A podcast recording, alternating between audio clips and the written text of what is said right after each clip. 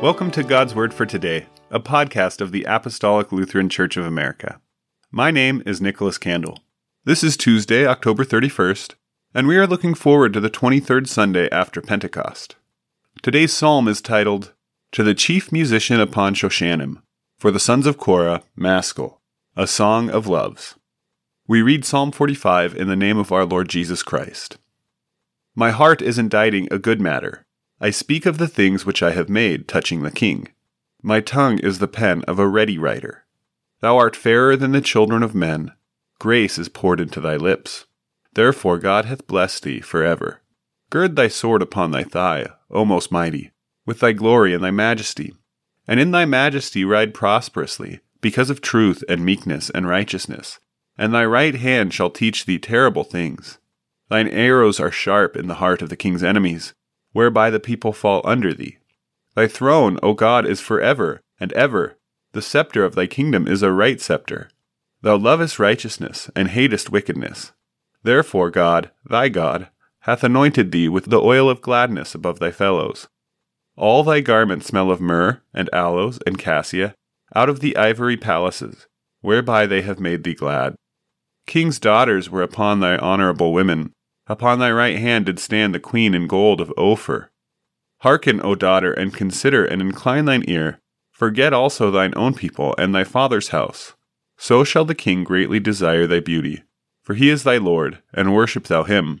And the daughter of Tyre shall be there with a gift. Even the rich among the people shall entreat thy favor. The king's daughter is all glorious within. Her clothing is of wrought gold. She shall be brought unto the king in raiment of needlework. The virgins, her companions that follow her, shall be brought unto thee. With gladness and rejoicing shall they be brought. They shall enter into the king's palace. Instead of thy fathers shall be thy children, whom thou mayest make princes in all the earth.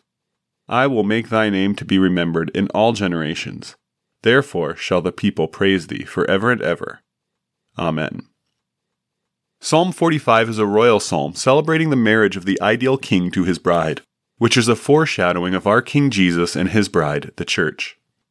Martin Luther writes This is a prophecy of the gospel and the kingdom of Christ, adorned with magnificent, splendid, and powerful words, for it portrays Christ as a king, with all kingly splendor, having likewise a fine castle, a grand host of ladies in waiting, a beautiful queen, children forever. This is all nothing else than a spiritual picture of the gospel of Christ his spirit, grace, church, and eternal life, of war against sin, death, law, devil, flesh, world, and all evil.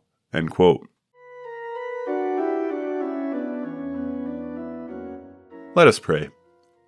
Lord God, Heavenly Father, send forth your Son, we pray, that he may lead home his bride, the Church, that we, with all your saints, may enter into your eternal kingdom through Jesus Christ, your Son, our Lord who lives and reigns with you and the Holy Spirit, one true God, now and forever.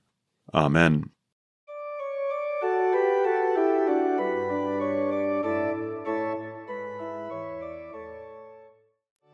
God's Word for Today is a podcast ministry of the Apostolic Lutheran Church of America. You can visit our website at apostoliclutheran.org for more information about our federation or to find a congregation. Also, Please subscribe so you'll receive our new content every weekday.